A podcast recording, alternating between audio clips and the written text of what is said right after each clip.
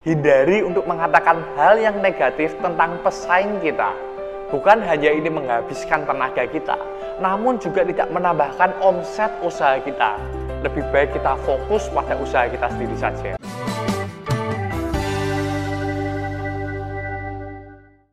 Halo guys, kembali lagi dengan saya Erik Kanadi. Hari ini ada pertanyaan yang menarik sekali dari Bu Rina Agustin. Hai Erik, nama saya Rina. Saya memiliki warung makan di dekat kampus sekolah. Banyak yang bersaing secara tidak sehat dengan naburin beras kuning dengan garam. Saya selalu mengandalkan Tuhan, tapi warung saya kok sepi.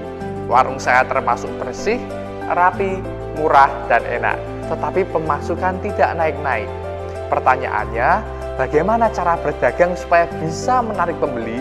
Apa saya harus merubah dagangan saya, tetapi bakat saya memasak? Pertama, selamat untuk Burina, karena Burina sudah berani melakukan langkah pertama untuk membuka usaha. Bukan hanya itu saja, namun Burina juga sudah dapat mengetahui apa sih kelebihan dari usaha Burina, yaitu bersih, rapi, murah, dan enak. Namun permasalahannya, apakah customer-customer dari Burina itu tahu akan kelebihan-kelebihan Burina?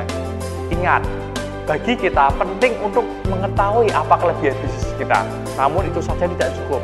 Orang-orang di sekitar kampus Burina perlu mengetahui bahwa masakan Burina itu bersih, rapi, murah, dan enak. Jika tidak, maka sangat susah bagi mereka ini untuk mencoba. Sekarang bagaimana caranya supaya orang-orang ini bisa mengetahui bahwa masakan Burina ini bersih, rapi, murah, dan enak?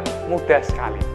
Salah satu caranya adalah dengan menampilkan testimoni customer di warung depan Burina atau di dalam tembok Burina. Sehingga setiap orang yang lewat dapat mengetahui bahwa masakan Burina ini enak. Dapat mengetahui apa sih kelebihan-kelebihan dari masakan Burina.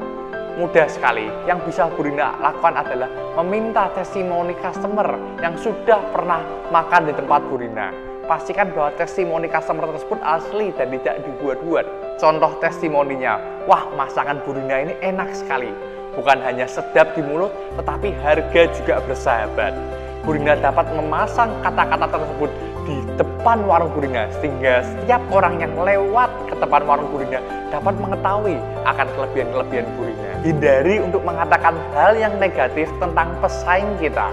Bukan hanya ini menghabiskan tenaga kita, namun juga tidak menambahkan omset usaha kita.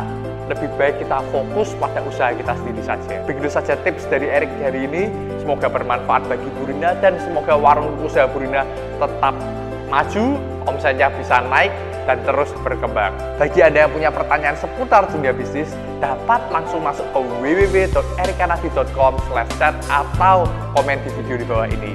Jangan lupa untuk like, komen, dan subscribe untuk mengikuti video-video berikutnya. Salam sukses!